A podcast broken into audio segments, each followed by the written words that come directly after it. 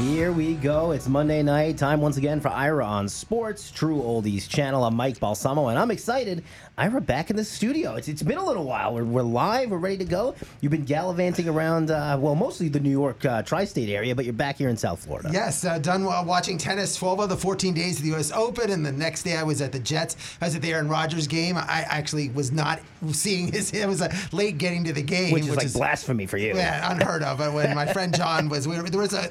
Remember, there was so much rain that day. It was almost impossible to get to the stadium. But I missed the. I mean, I didn't realize I had to get to the see the first, you know, series of the game in order to see the whole season that Aaron Rodgers had. But, but so it was pretty exciting. Yeah, yeah you've you've had a busy couple of weeks. You're back in South Florida. I'm sure you'll be uh, jet setting again soon. But while we have you here, we're excited for this. We're also excited for our guest. Justin Felder is going to join us. He's a part of Fox Five Atlanta, coming on around 7:35. Local kid who's making a big name for himself in, in sports journalism. Yeah, sports anchor, executive producer of Fox Five Atlanta. He's a nine. Uh, he runs the whole department there. He's a, a Emmy winner. Um, great, you know everything about. He's the the guy in Atlanta sports. So I love to have him on the show talking about everything that's happening in Atlanta, which is like it seems like the center of the sports world right now. Yeah, Palm Beach Gardens, uh, born and raised, went to University of Florida. Now he's here on Ira on Sports. Of course, you can follow Ira anywhere he goes at Ira on Sports across social media.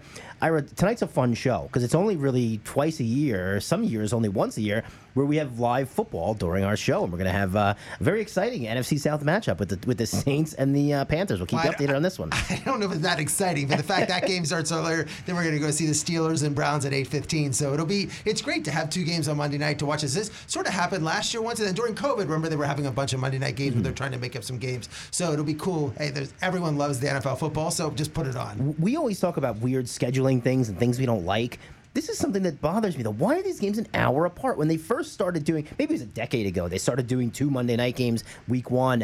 It'd be like six thirty and then nine o'clock, so you could basically see both games. Now they're overlapping for basically the entire thing. It's crazy. Well, crazy. I think that definitely. I think it should be spread out. Yeah, it should be spread out, but we'll get to see uh, Bryce Young take on Derek Carr here in about seven minutes or so. We'll keep you updated on that score.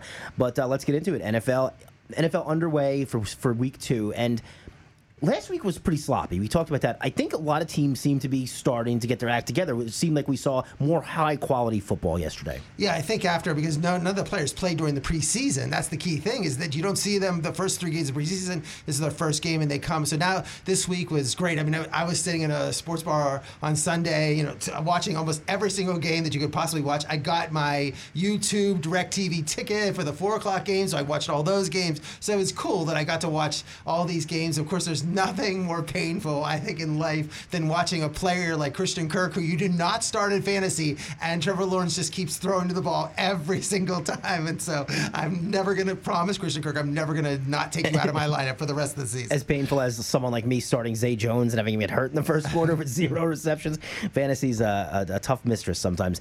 Let's go back to Monday Night Football. You were there, and the Jets season ended four plays into it. Um, Everybody knows by now what happened with Aaron Rodgers, torn Achilles. But like you said, you're usually there three hours before the game starts. You missed this.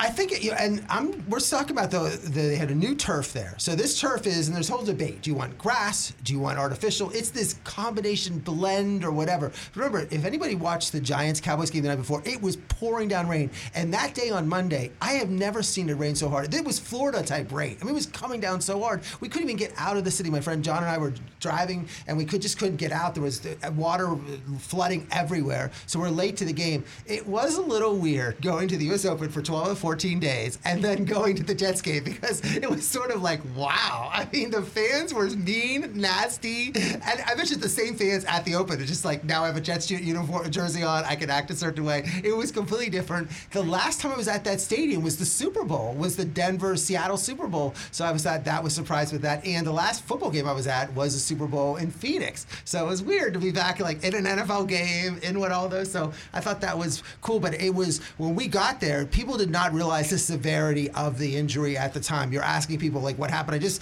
we got there middle of the first quarter, and people were like, you heard about it, but people thought it was just a sprained ankle. I don't think anyone thought it was a torn Achilles at that moment. Watching it on TV, no, nobody did. It was kind of just a question. People, is he coming back? What's the deal? Obviously, he went to the medical tent for you know five minutes or so, then you know left the field. He seemed to be doing okay. He didn't seem like he was in pain at all. The first time I heard Achilles mentioned was at halftime, and there was, you know, they brought on doctors and stuff like that, and they said this could very well, you know, it's either a high ankle sprain or more likely an Achilles tear. But yeah, for that first half, everyone was kind of in the dark. What were the people in the stadium like? I mean, was it like everyone downtrodden and morose that our season's over? People just didn't know what was. What was I don't like? think anyone knew, and I think, as I said, they were the report first reports was he wasn't coming back, but I think people were felt that he just they looked like he just rolled his ankle, just like Saquon Barkley had in terms of an ankle that he was going to be out three to four weeks. They felt it was just one of those type of injuries that he just rolled his ankle, but they were boy, the fans were yelling at the Bills. I sat about 15 rows, like on the five yard line, right there at that one, the one the corner end zone. Now, if I was there even time, I would not have seen it. It was on the opposite side of the field, but I got some great videos of the Wilson to Garrett Wilson touchdown pass. But boy, the fans were there screaming at the um, the referees. It was constant, and I mean, I'm saying in a good section. Now, this was the highest ticket price for any Jet game that anyone could even remember. I mean, the average ticket price was through the roof for this game. But um, I felt like, and it was just, and the Jets have this new lighting and sound system where they, at every timeout, the lights go completely dark, and then they go crazy with the sound, crazy with the lights. I've only saw that at Alabama, and that was pretty cool. But you wonder if you're, a, you know, trying to plan a game and suddenly it's pitch dark at every single time out. So that was a little weird to see that, but it was it was a raucous raucous crowd to come in. Let's talk about the game itself because this was you know, last year the Bills went into the season as the Super Bowl favorites. They stumbled last year. They really didn't look good in this game. I know the Jets defense is good, but Josh Allen just looked like something's not right.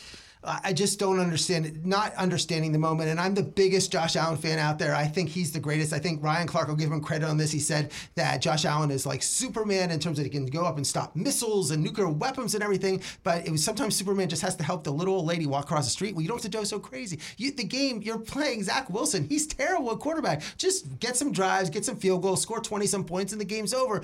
And he threw three interceptions. The second interception, when he threw it right dead in the end zone, was ridiculous. There was it was to double double coverage to throw into when clearly the Jets were on their heels. They're not doing anything on offense. I just thought that was horrendous. And, and Whitehead, the quarterback for the Jets, had three interceptions. His bonus for the season was 250000 for three interceptions, not for one game, for the entire season. he gets it in one game and it actually helped force the fumble. And also the fumble again. He had a fumble at the end of the game that set up the Jets field goal and it went to overtime and they punted. But it's one of those games, I'll tell you what, if the Bills don't get home field advantage for the playoffs, uh, get, get that number one seed, they're going to look back at that game because they completely threw that away. That was a ridiculous game. And I know the Jets had momentum, and they they Rodgers spoke to them at, at the halftime and, and gave them motivation. But still, Josh Allen's performance was absolutely horrendous, and he has got to. I mean, I'm the biggest defender of some of these turnovers, but those turnovers yesterday, four they had the ball 11 times. He turned the ball over four times.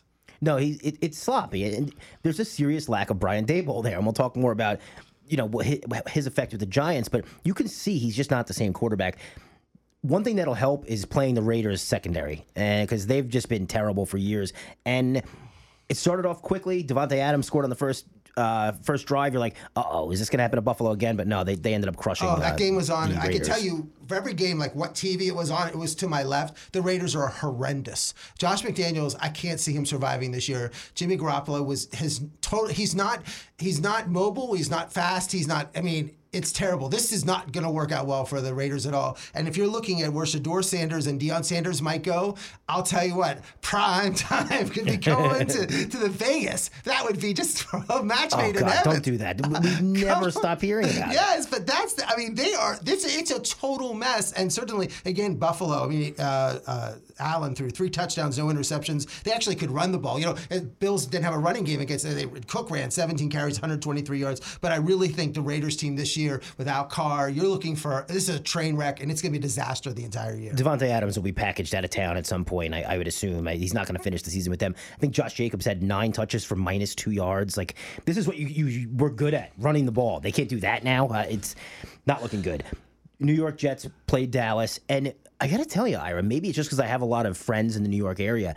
But a lot of people like to watch the Jets. The Jets are going to win this game. The Jets are going to cover with Zach Wilson. Good luck with that. And the Dallas, Didn't make them look as bad as they made the Giants look, but they still put a beat down on the Jets. Yeah, and what, I mean, the Dallas has now beat both New York teams by a combined score of 70 to 10. and I mean, it was just Dak Prescott, 31 for 38, 250 yards, two touchdowns. CeeDee Lamb, 11 catches, 143 yards. I think that Mad Dog Russo, I was listening to him today, made a really good point that as bad as Zach Wilson was, and Zach Wilson was absolutely horrendous with three interceptions, 12 for 27 passing. I mean, he, he looked like he probably should be a quarterback for Alabama. He played so poor, except for that 60 yard touchdown to Wilson. It would have been even worse game. But their defense, the Jets defense, is supposedly the greatest defense of all time. They're like the Bears or the Steelers. They were terrible too. Dallas was able to move the ball almost at will against them. So I really think what a disaster for the Jets. I mean, I, New York sports, everyone in New York, It's not good. they were so pumped. You know, we had tweet about the Mets. They, they were so pumped about the Yankees. Both those teams. Now you have the Jets and the Giants floundering. It is not good. And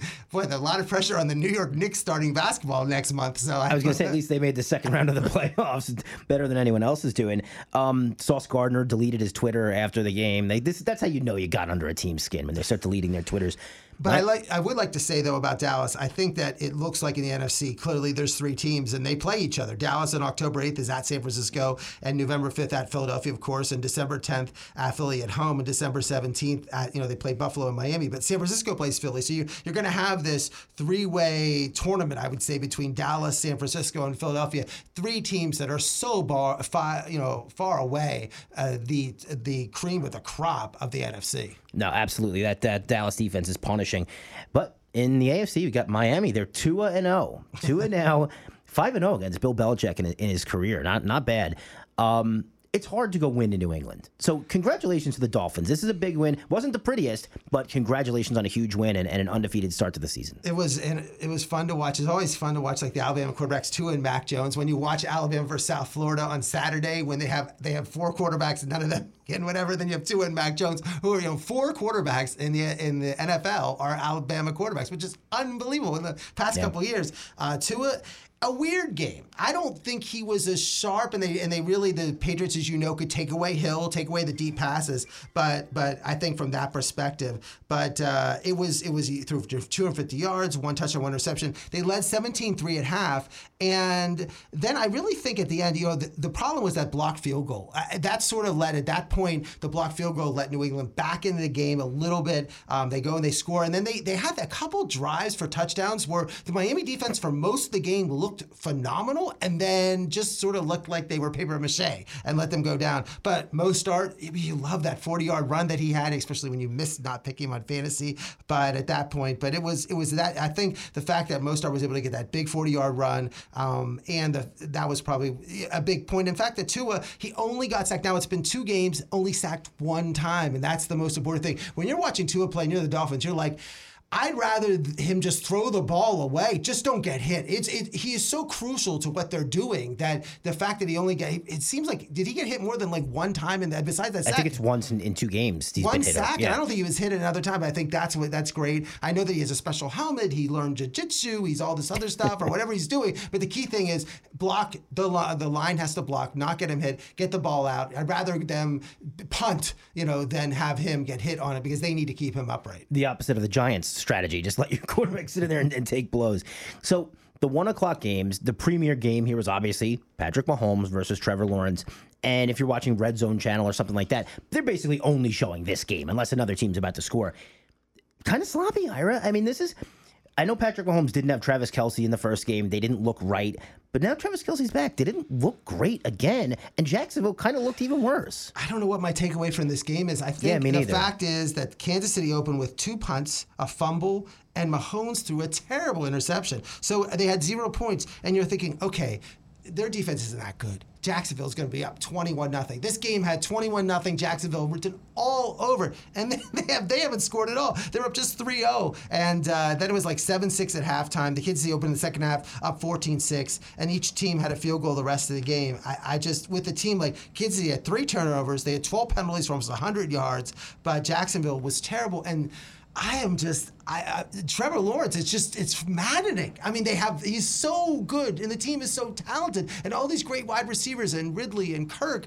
I nothing and Etienne and running. I, I just don't know what happened, and I think it is a serious problem for Jacksonville. This was a game at home. They could have gone up 2-0, look great, and and and Kansas City just like I don't. They like how do we win? I know Mahomes is tremendous. I mean his plays, but I also think my takeaway from this game is, boy, Mahomes just signed that big 210 million dollar guarantee contract. Could he not have just maybe signed for a little bit less and got Tyreek Hill as kept him there? Like they just need another wide. Receiver. They have no. They're doing this with no wide receivers at all. Yeah. None. And he's running around and he's the greatest. And I love watching him play. He's must see TV. He is box office, as Stephen A. Smith says. However, they just I, would- I would rather it, he has a chance to become the greatest quarterback of his player of all time, passing Brady. I'd rather take less money and have more players, sort of what Brady Brady had done in his career. 721. This is Ira on Sports True Oldies channel. I'm Mike Balsamo. 12 minutes to go in the first quarter. 0-0 Saints and Panthers. Uh, Justin Felder from Fox 5 Atlanta joins us at 735.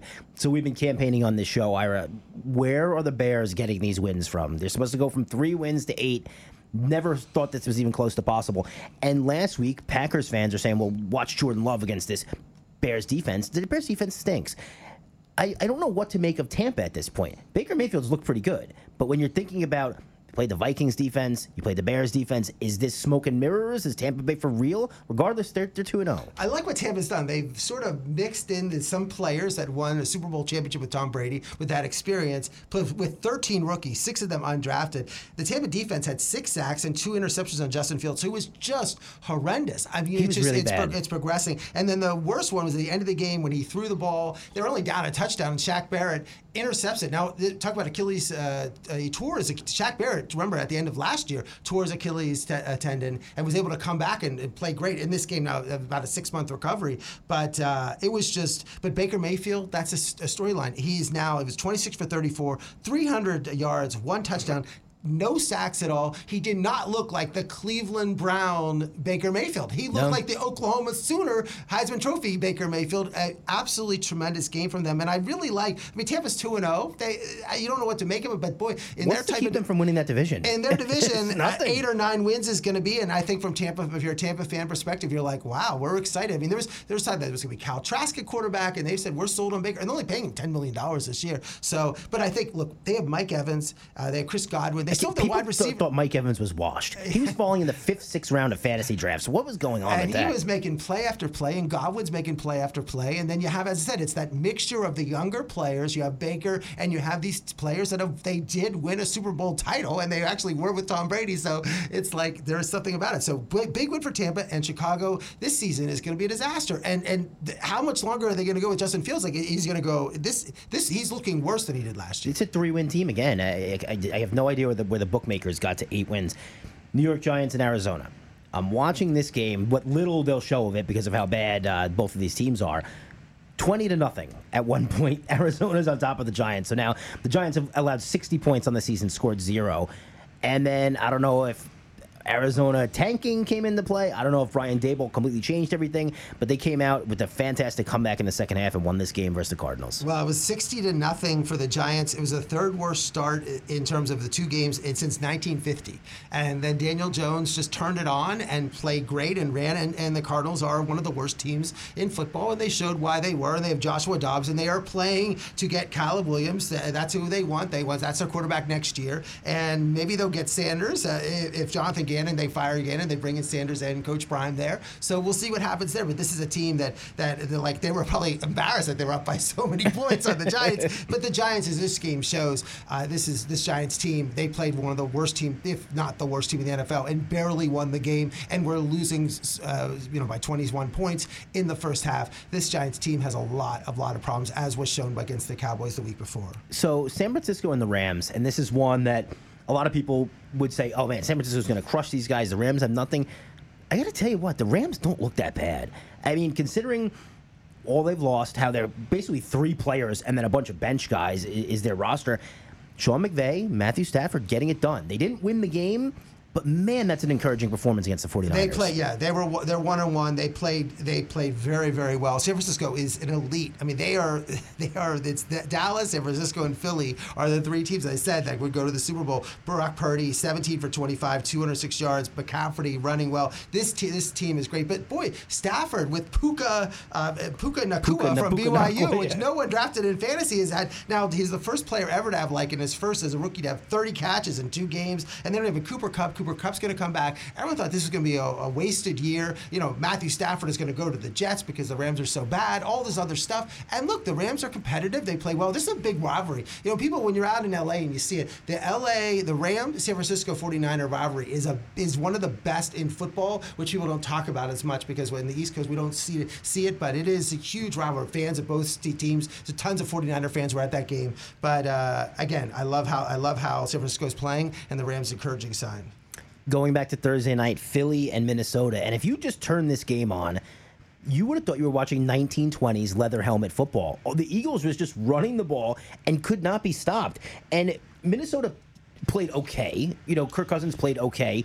Um, but they're beginning to show. You know, last year they had what 11 one uh, single uh, single possession uh, wins. Now they got two losses quickly, and this was a team that we were both saying, how could they be at eight and a half wins? This this team should win 10, 11 games.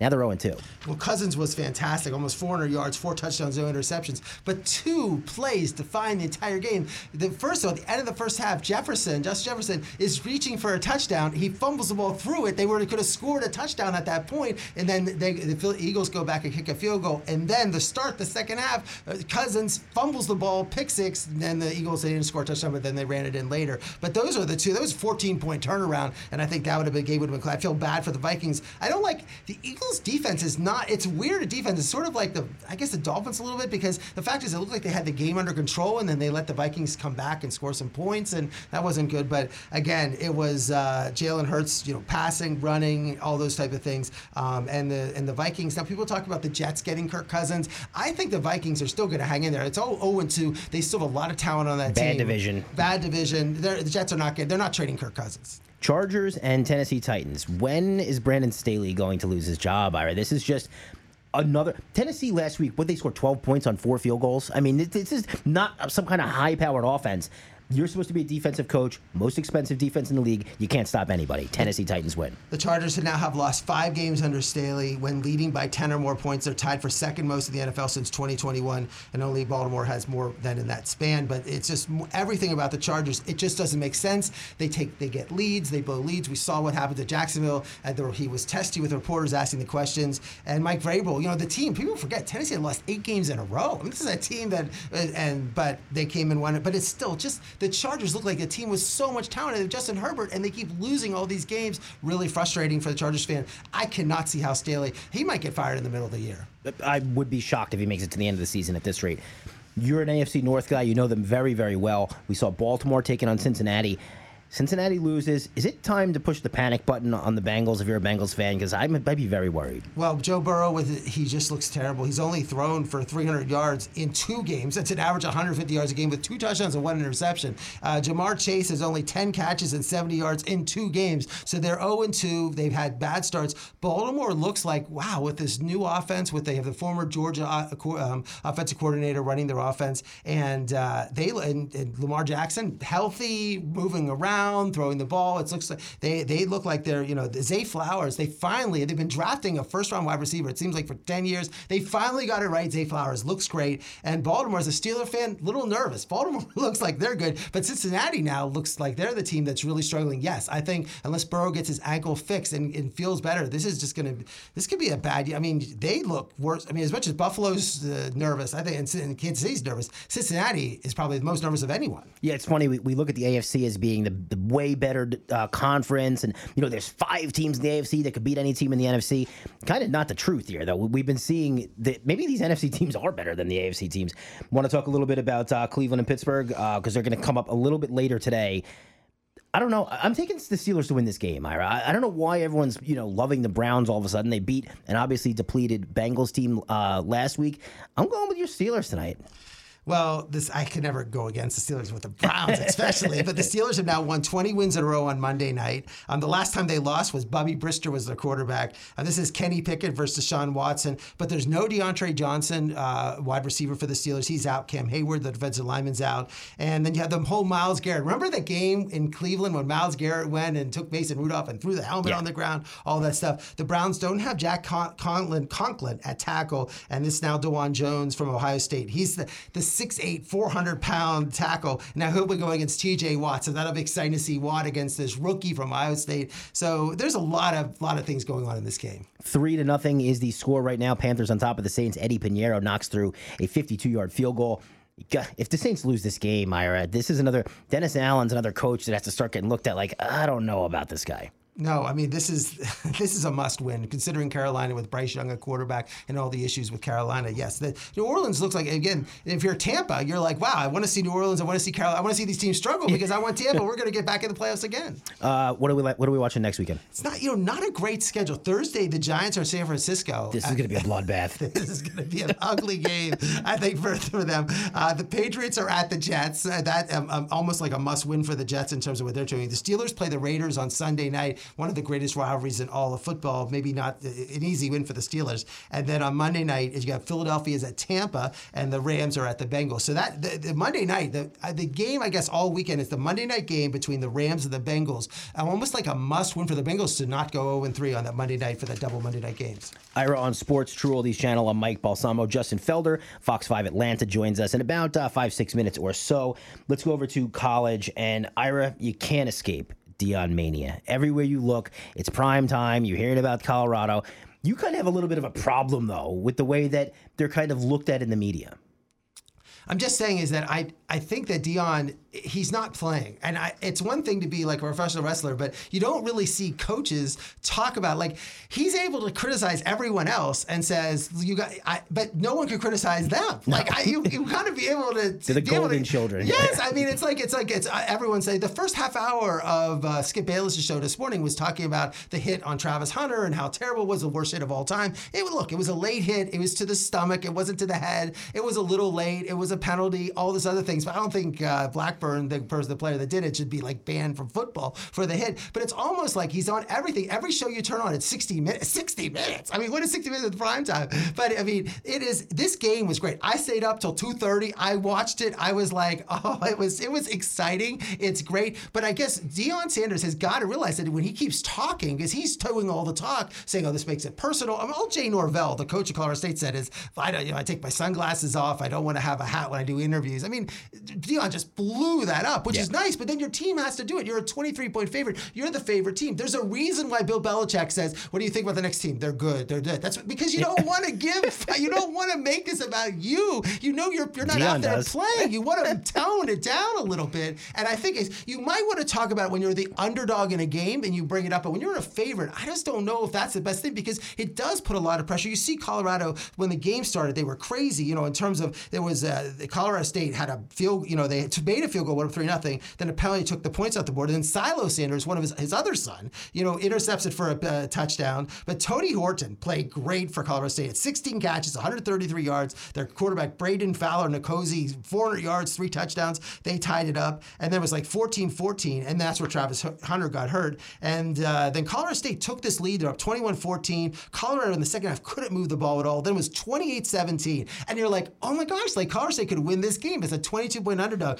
Colorado tied it. 20, I mean, I mean, kicked a field goal, made it 28-20. And this is where Colorado, Colorado State at the end of the game had a nine-play drive. It was fourth and two on the Colorado 45, and they decided to punt the ball. And they punted it to the two-yard line with two minutes to go. You're like, what a great move! You punted it. I'm like, end it there. Colorado only had two timeouts. It's two in the morning, like in East Coast time. I'm like, end this game now. Don't give them the ball. And I'm like, I knew the Colorado was going to go down, drive down. They score a touchdown, make the two, goes into overtime, all those things, and they end up winning the game. But it was, I mean, Colorado State had 17 penalties for 200 yards. That was crazy. And it was, but I, I, I just, and then the, of course the Colorado fans, they stormed the field. You're a 23 point favorite on a team. You do not, if you're a double digit favorite, you do not storm a field for any reason whatsoever. No. That was ridiculous that they stormed the field. So I think from that perspective, they're exciting, they're this, but I think that he's putting more pressure on his team by talking so much about these other teams. I, I think it's, it, it is, and he's also motivating these. If you're not now, Colorado,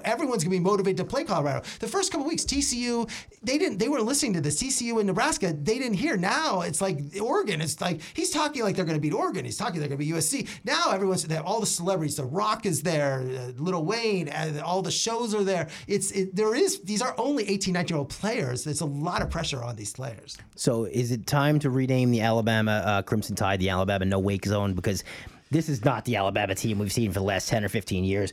Went off Jalen Milroe, throw two different quarterbacks in. Neither were good. Going back to Jalen Milroe now, it's kind of a mess for Nick Saban. They're playing South Florida. They were a, a 34 point favorite in the game against South Florida. The over under the game was 61. Of course, they scored 20 total. There was rain during the game, but this Alabama team is a complete mess. This is what shows when you have the last four quarterbacks in the in your team are NFL starting quarterbacks, and now you have nothing. And this is where the mistake was. I'm telling you, where Alabama made the mistake was Sam Hartman played at Wake Forest last year. He was going to transfer. Uh, they had Alabama has more NIL money than anybody to throw at someone. How he went to Notre Dame instead of Alabama. If I'm Alabama, I would have taken the Brinks truck, gone to Wake Forest, said, "Here, come in here," and that's unbelievable. Sam Hartman has 20 some touchdowns uh, uh, at Notre Dame. They're playing Ohio State this weekend. How you cannot bring a guy like Sam Hartman into your program? And that was a terrible mistake. And uh, you know, again, in Auburn, we're talking about this. Auburn was after Deion Sanders. Now, some people wanted Deion Sanders to be their coach. He would have brought Shedeur Sanders there. They signed Hugh Freeze instead. What a mistake that was when you could see you could have that. I mean, Auburn doesn't care who they're. That it was it was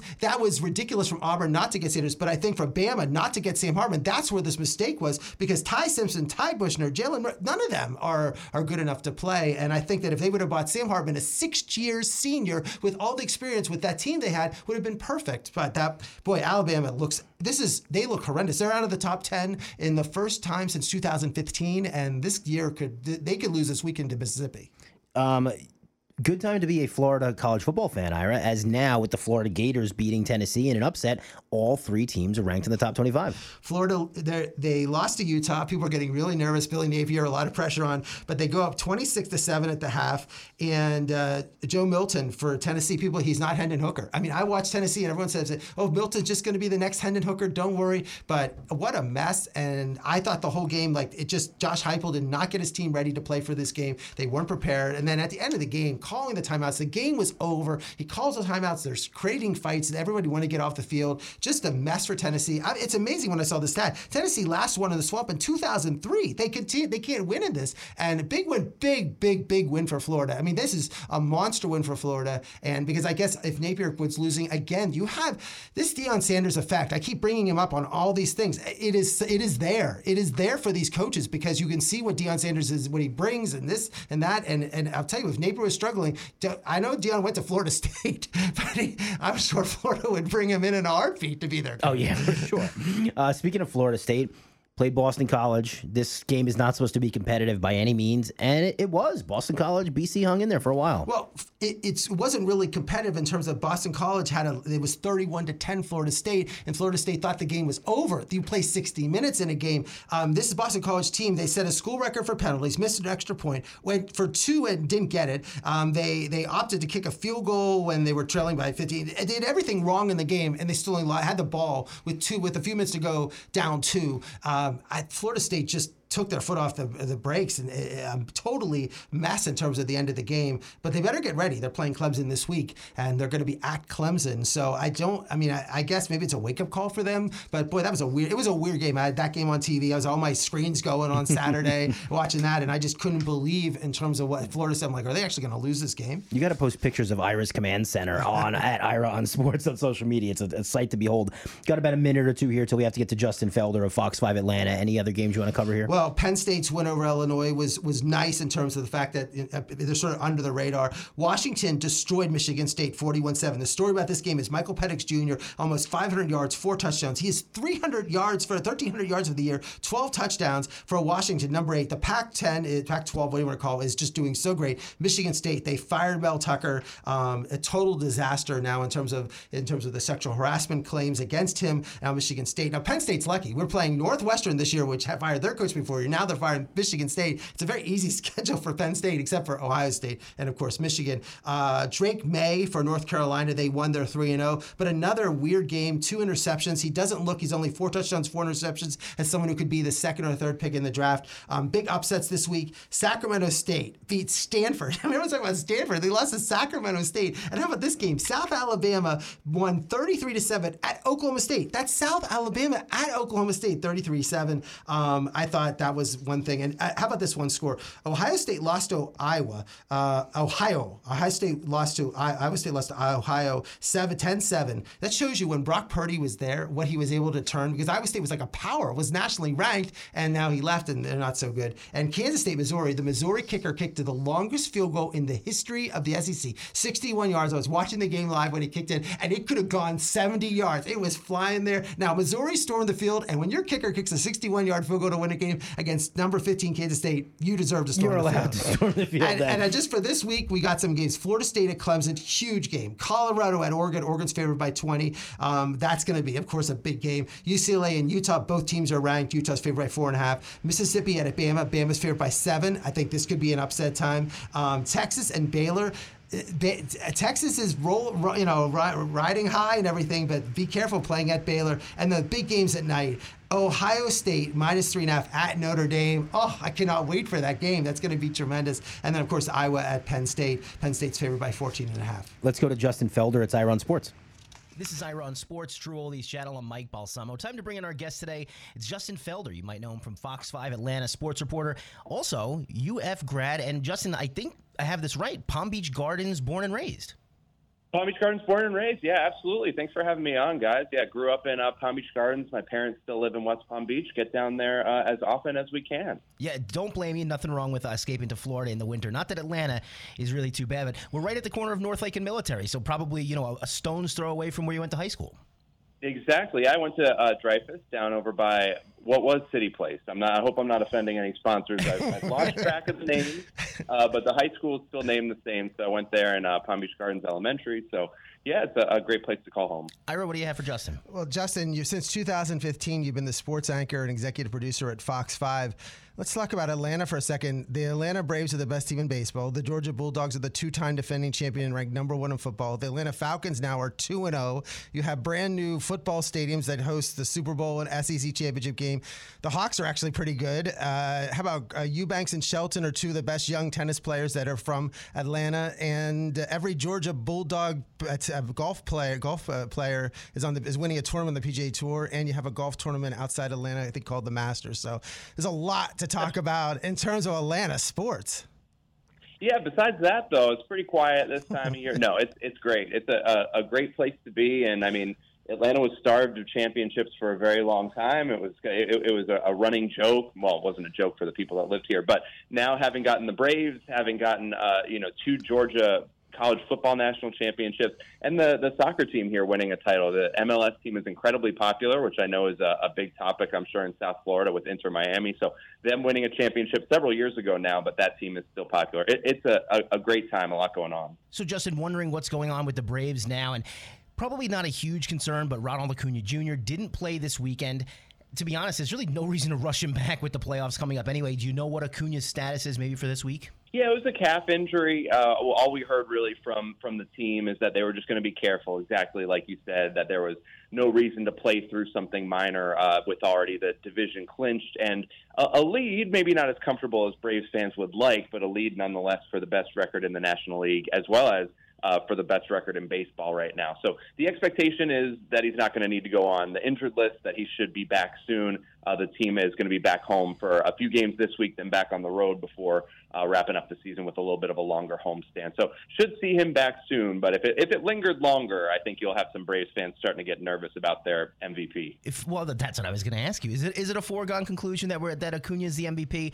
I mean, for most of the season, it looked like he was going to run away with it. Now we've had Mookie Betts, Freddie Freeman play pretty well down the stretch. Betts actually had a historic August, one of the, the greatest of all time. You think Acuna's got this locked up, or is he going to get some uh, some some uh, fight back from the Dodgers?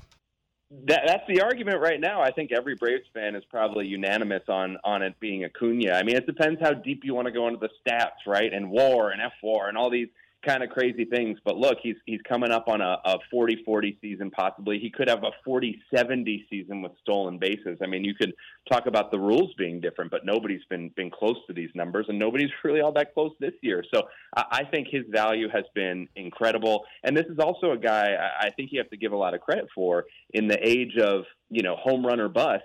He's cut his strikeouts down uh, tremendously. So he's not just hitting home runs and stealing bases, but he is getting on base. He's coming through with timely hits. So he's been a, a, a huge factor for this team. I, I I think he should be the MVP, but I know you know you can find numbers to support a number of guys.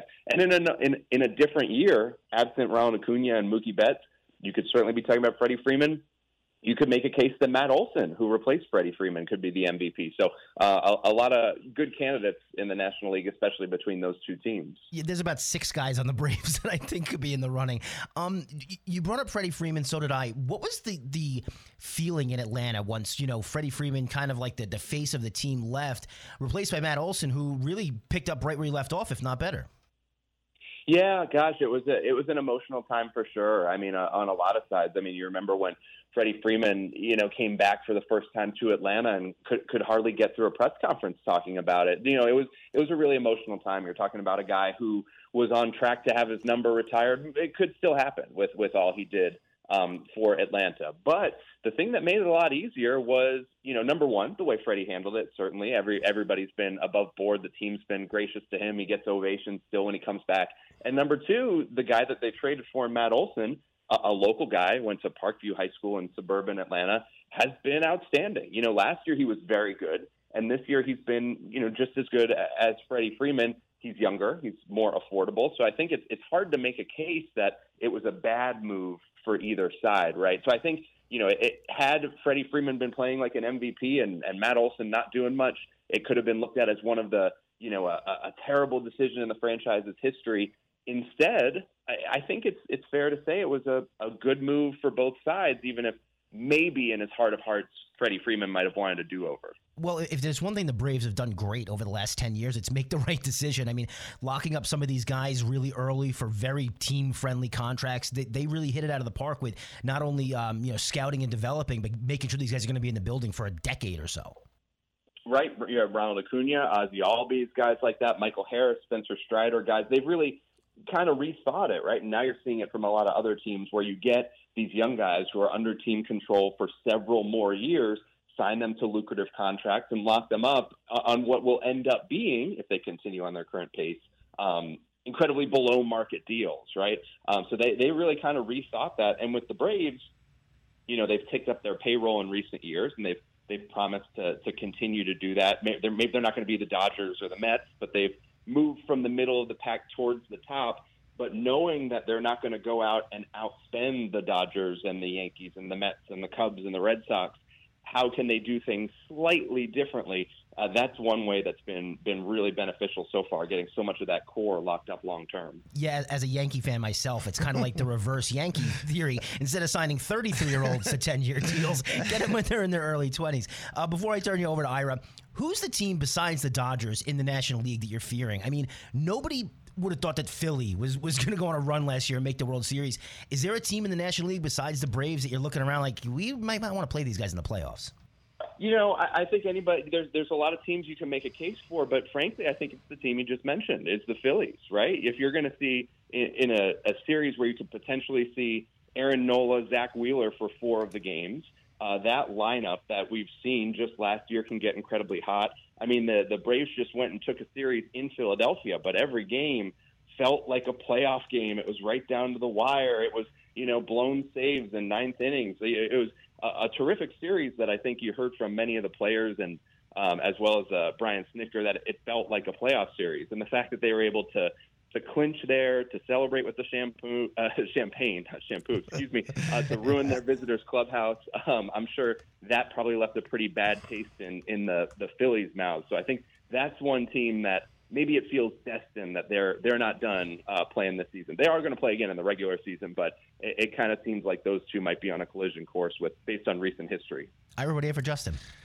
Justin, wow, 2017 Super Bowl. Matt Ryan was the MVP. They're up 28 3 in the third quarter on the Patriots, ready to become Super Bowl champions for the first time. And then it all changed. And it's since then, it's been like the Falcons were on this, it wasn't steep descent in terms of, but it was like irrelevancy in the last few years of it 7 and 9, 7 9, 4 12, 7 10, 7 10. But there is now hope in Atlanta. And what a win yesterday uh, against the Green Bay Packers. And you were also, I think, for five years, you worked in Green Bay as a sports anchor there in Green Bay too. So sort of it was brings back memories for you. Yeah, it was nice to see some familiar faces there. You're right. I covered the Packers for uh, for five seasons, living up in Green Bay. So, but yeah, it was a, a really impressive win yesterday for the Falcons. And yeah, like you said, this is year three for the the head coach and GM pairing uh, that came in here, and the expectations were that this would be the year that they really took a turn, that they really got things moving in the right direction. And so far, the results are really encouraging. I mean, the the story of this team really since that Super Bowl and the, the next year they were pretty good too, but after that uh, they they took that decline, and the story has been late collapses and the dramatic ways they've managed to lose in the fourth quarter. Whereas now, two weeks in a row, the first two games this year, like I don't know if fans know what to do with themselves. They haven't allowed a point in the fourth quarter. They've outscored teams tremendously. That the offense has come through, and all of a sudden, this team that couldn't close out games has done it twice in a row. It's very early. Their next two games uh, at Detroit and then against the Jaguars in London are two teams that you know people think are maybe a step up in competition. Two teams that are expecting to be in the playoffs this year. So those will be two really good tests. But starting out two and zero, oh, it's the first time they won a season opener at all since 2017. Uh, so to even start out this way uh, has been a, a real step in the right direction. Fans, you could really feel the energy in the building yesterday. Yeah, I mean, they, they were down 24 12 to Green Bay at the end of the third quarter, and then they outscored them. And it was like the way, you know, converting on fourth downs. But the, as you said, the defense, I think Green Bay in the fourth quarter ran 10 plays the entire quarter and gained seven yards. So it was just the Desmond Ridder, the young quarterback, uh, making great plays. Bijan Robinson, super playing, and uh, it's just all over in terms of being able to come down. And then the smart, you know, taking what I liked it at the end of the game is they went and actually, um, it was like two minutes to go, and they were going to kick a field goal. They said, let's go on fourth down, get the first down, and then just leave Green Bay with a few seconds to go at the end of the game. Yeah, it was a very aggressive decision. You're absolutely right, and that was you know it was a fourth and one. They get Bijan Robinson. He's able to pick it up. But I also think you do have to give a lot of credit to, to Desmond Ridder, the quarterback. I mean, look, he had some some shaky moments yesterday as well as in Week One. I think he'd be the first to admit that. But look at the fourth quarter yesterday. He ran for a touchdown. He had over 100 yards passing in the fourth quarter. So again, he really he really rose uh, to the moment there and helped them shut the door on that one. So yeah, and I, I think you know the the players I'm sure appreciated head coach Arthur Smith going for it there on fourth down. They're able to pick it up, kind of showing faith in his guys. Hey, I trust that you can get the foot that they needed and then they're able to leave Green Bay with without timeouts, with not a lot of time on the clock, and ultimately the defense was able to uh, force a turnover on downs. I like a quote that you uh, from Desmond Ridder that you actually put on your Twitter page. He said the Falcons now have a positionless offense with first rounders all over the place, and it feels like a little league team, and we're just out here having a lot of fun. Yeah, it's interesting. I mean, they're moving people all over the place. Bijan Robinson lines up in the slot, out wide. He moves around. Kyle Pitts, the tight end, could be inside, slot, outside all over. You're seeing even you know more traditional tight ends like Jonnu Smith in the backfield. So I'm I'm really excited to see Arthur Smith very creative uh, offensive mind. I'm excited to see how that evolves throughout the year and keeps defenses guessing as week to week they break out new wrinkles and things based on what they might have seen before on film. So I think if they can if they can get humming and really get Desmond Ridder in a good place where he's executing that offense, it'll be really cool to see what directions they take it. And then we're going to turn to the two time defending champions, number one ranked team, Georgia Bulldogs. Boy, it's a little tough game there against South Carolina on Saturday. They're down 14-3 at halftime, and then Kirby Smart goes, I'm excited. I was I wanted to see what our team would do. I actually felt good that we were down, and certainly they proved what Georgia does in the second half in so many games is just destroy these teams. I mean, Spencer Rattler looked great in the first half and then was what six for 24 for 100 yards and two interceptions in the second half, and the Bulldogs come back and win 24-14. Yeah, I, I think Georgia fans, you know, it's a, a not spoiled bunch, but look, they've watched two teams just dominate en route to national titles. So I don't know that that that fans are seeing the kind of you know sheer dominance maybe they're used to, but also they're they're three and zero oh now. Uh, there are a lot of teams. Alabama comes to mind. Florida State, you know, looked a little shaky this last week that uh, that you know it's, it's not like there's a team out there besides maybe uh, Colorado that's been so exciting that has just been setting the world on fire. And Colorado had problems with Colorado State, so I, I think you know Georgia fans are are happy that they didn't come away with an upset loss, but still some questions. But yeah, you look at the second half, and that I think is the team they're much more used to and expecting. And then you've got to be happy with Carson Beck. Now you lose Stetson Bennett at the third at, at, quarterback, but Beck it was 27 for 35, no touchdowns, but no interceptions. Also, about almost 300 yards. He played well. And then you got De- Daijun Edwards, uh, running back. I mean, there's so many. If you look at the NFL, the whole league is littered with Georgia running backs, and now it looks like we have another superstar running back that'll be playing in the NFL. Yeah, that's it's just year after year from you know Nick Nick Chubb on down, and really before that with Todd Gurley, it's been running back you there. They had some uh, some injuries at the running back position uh, in the preseason, really just leading right up to the season. So that was one of the big question marks. So if one or several of those backs can really step forward uh, and establish themselves as the guy or one of the guys, the go-to guys in that offense, I think that's going to go a long way because that that's a, a position that strangely enough almost felt thin going into the season because of some injuries, but I think now they're starting to, to find a groove and your schedule, the, the Bulldogs schedule is so easy. I mean, they're they're favored by 54 points against UAB uh, this week, and then they're at Auburn and Kentucky, and then at Vanderbilt, and uh, they play Florida at home. But I mean, it's just it just seems to be one of those they play their game against Tennessee now it's maybe not as big. It's just it's a weird schedule in terms of the fact that they, they started with UT Martin, Ball State, um, but of course they're going to play the SEC championship game and then the playoffs and all those things. Yeah, they have time to figure things out. That's for sure. You know, they have a game against UAB this week where if you have your arguably number one wide receiver, even though he's a slot guy, and Ladd McConkey hasn't played this year yet, I think you feel real good about not pushing him this week and letting him try to give a couple more weeks to get healthy uh, going into Auburn. But um, but yeah, they have some time to get ready. But as you've seen, you know these these tough games. South Carolina doesn't look like a tough game, and then all of a sudden they're they're right in it uh, at halftime, kind of going down the stretch there. So it's the SEC, even though it's a weird year for the SEC. Anything can happen. Um, but yeah, this the, this team does seem to have some runway at least to, to ramp up to the level of play they expect. And then I want to turn to soccer a little bit. You mentioned it earlier. I think the U.S. Soccer brought their national training center now to Atlanta with the World Cup coming up. That's going to be exciting. And then you have the whole MLS in terms of the fan. The fan base in Atlanta is tremendous, uh, turning out tens of thousands of fans every game. So it's really you see what excitement we have here with Messi in Florida. But it's pretty cool the fact that soccer and especially Atlanta is becoming more of like the hub for for the whole country for U.S. soccer. Yeah, it really is. I mean, Atlanta United is the MLS team here. They routinely, you know, fill their building. They'll even they most of the time, many of the games they'll block off the upper level seating, but that'll still leave you with forty thousand or so seats uh, in Mercedes-Benz Stadium, which is where they also play the the Falcons games and Super Bowls and everything else. But every once in a while, for big games like for Inter Miami this past weekend, they open the upper level. They can get seventy thousand people in there, and yeah, bringing the the National Training Center will be here. The World Cup, the Men's World Cup, will have matches here, and the hope is, and it hasn't been announced yet, but the hope is that Atlanta could even end up hosting, you know, a knockout round game, a quarterfinal, a semifinal, something like that in the World Cup, which would be, you know, I think for the city even bigger than sports, just an unbelievable showcase. And then we got to just turn over a sec for the Hawks. I mean, again, you have Trae Young, a lot of question marks with this team. I mean, it looked like you were on the rise, and we love the Heat down here in Miami. But Atlanta's one of those teams that eh, I, you know, you just don't know where what's going to happen, and, and uh, we'll see what happens when you have Trae Young. Anything can happen.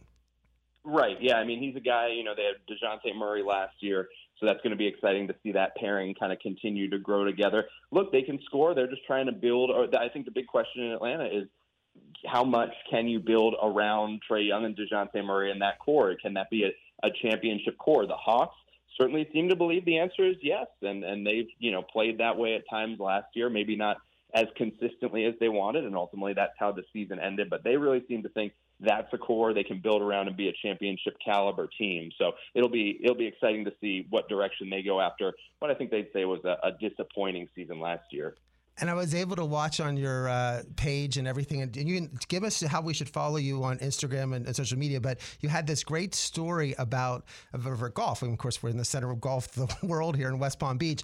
But you had a story about Scott Stallings, who got an. In, uh, there were two Scott Stallings, one who is a professional golfer, and the other who has got an invitation to the Masters by accident. And I thought it was a really great story. If you want to, you know, share that for a second. Yeah, last year at the Masters, there that Scott Stallings, the PGA Tour golfer, earned his way into the the ultra prestigious competition, and he actually used to live on Sea Island, Georgia, where a lot of people, a lot of golfers do. And there was another Scott Stallings who was a realtor, uh, just a regular dude who also lived on Sea Island, and and their wives actually had the same first name. Strangely enough, so the invitation to the Masters, you know, from Augusta National was sent to the wrong Scott Stallings. It wasn't the wrong address on the card. Uh, it was actually sent to an old address for the PGA Tour golfer. So Augusta National didn't just had an old address that hadn't been updated by whomever, maybe not by the golfer. And it was the the UPS driver looked at it and said, "Oh, I know that guy. He lives over here." So he brought it to the to the Scott Stallings that he knew because he had no idea. So, um, long story short, they were able to connect through social media. The invitation got in the hands of the correct person, the actual golfer, but Scott Stallings, the golfer, invited Scott Stallings, the realtor, to Augusta. Uh, he got him practice round tickets for he and his wife, hosted him uh, at a charity dinner, you know, and he and he actually the golfer framed the invitation, signed it, put it in a nice frame, and gave it to Scott Stallings, the realtor, and said, you know, this has served its purpose. I got to play in the tournament. Now it's yours. So I thought it was a, a really nice story. Oh, that's a great one. And also the invitation. It's not like we get invitation to Masters. It's like a little note. I mean, it is a very, you know, very beautiful invitation to, to be. Oh, absolutely. Tremendous there. As you'd expect. That's great. So, Justin, well, thank you so much for coming on Ira on Sports. I really appreciate it. So, how should people follow you if we're down here in West Palm Beach and we can't get Fox 5 in Atlanta? What's the best way to follow you on social media? Yeah, just search me on Facebook, Justin Felder, Fox 5. Same thing on, on Twitter, X, whatever you're calling it, on Instagram as well. And, uh, and yeah, looking forward to, uh, to, to hearing from folks in South Florida and can't wait to be back visiting my family soon. It's a, a great place. You're all fortunate to call home, and I, I appreciate you reaching out. Thanks a lot, Justin. Really appreciate it. Ira on Sports, True Oldies channel, all knotted up, 3 to 3, 12 27 to go in the second quarter, Saints and Panthers. Um, just real quick here, good news for, for the Tampa Bay Rays. I mean, nobody goes to see them. They're always good, and they're getting a new stadium finally. This, this is humongous news because I've been following the Tampa the Tampa Bay. They, their stadium when they got the stadium wasn't even a good stadium. It's the It's worst stadium in the history. That's the stadium in, in St. Pete that the ball hits the roof all the time. They have different rules. It's it's it's awful. It's the worst stadium in almost all of sports. They were going to push it in Tampa. That didn't. Everything sort of fell through, and everyone thought Tampa was going to move the team. But they came together. St. Pete's going to put this huge complex, thirty thousand seat stadium, one point two billion dollars. Wow, I was surprised. Now I'm a little nervous that it's in St. Pete and not Tampa. It's a little harder to get to, but I'm really glad. I think there are a lot of good fans. I think with the right stadium, that you know the Bucs draw really well, the Lightning you know draw great. I think this is great for the te- for the state of Florida and for Tampa. and let's wrap it up with some Formula One. And in Formula One, I'll tell you what, one of the best races of the season. Matthew Verstappen, somehow the Red Bull cars didn't look good in the humidity of Singapore. He was number 11 in qualifying, didn't run a really good race. And in final, in the end of the race, the final two laps, there was four second, you know, there, the four drivers were separated by two seconds. And Lewis Hamilton was like telling his teammate, George Russell, get out of the way. Let me pass Carlos Sainz and Lando Norris. And Russell was like, the driver, no, I'm not going to let you get in. I'm going to pass them. But he ended up crashing. Uh, Hamilton finished third. Uh, Carlos Sainz wins. Lando Norris is second. And Hamilton was so mad at Russell for not letting him pass. But boy, big race. Verstappen, though, still has such a cute lead that this next week he probably could clinch the whole championship with six races. Seven races to go, but after he wins this, he'll clinch it with six to go What are you up to this week? deciding. Not sure what we're gonna do, but we'll hopefully maybe a college football game on Saturday. But this is uh, this will be a tough. This is a tough decision because I have to be back here on Sunday, and whether I can go to Penn State at a night game and fly back. But all these factors that go into where I could which football, college football game. Maybe Florida State Clemson. We are out of time. Thanks so much to Justin Felder of Fox 5 Atlanta. He's Ira on Mike. Let's talk next Monday night, Ira on Sports.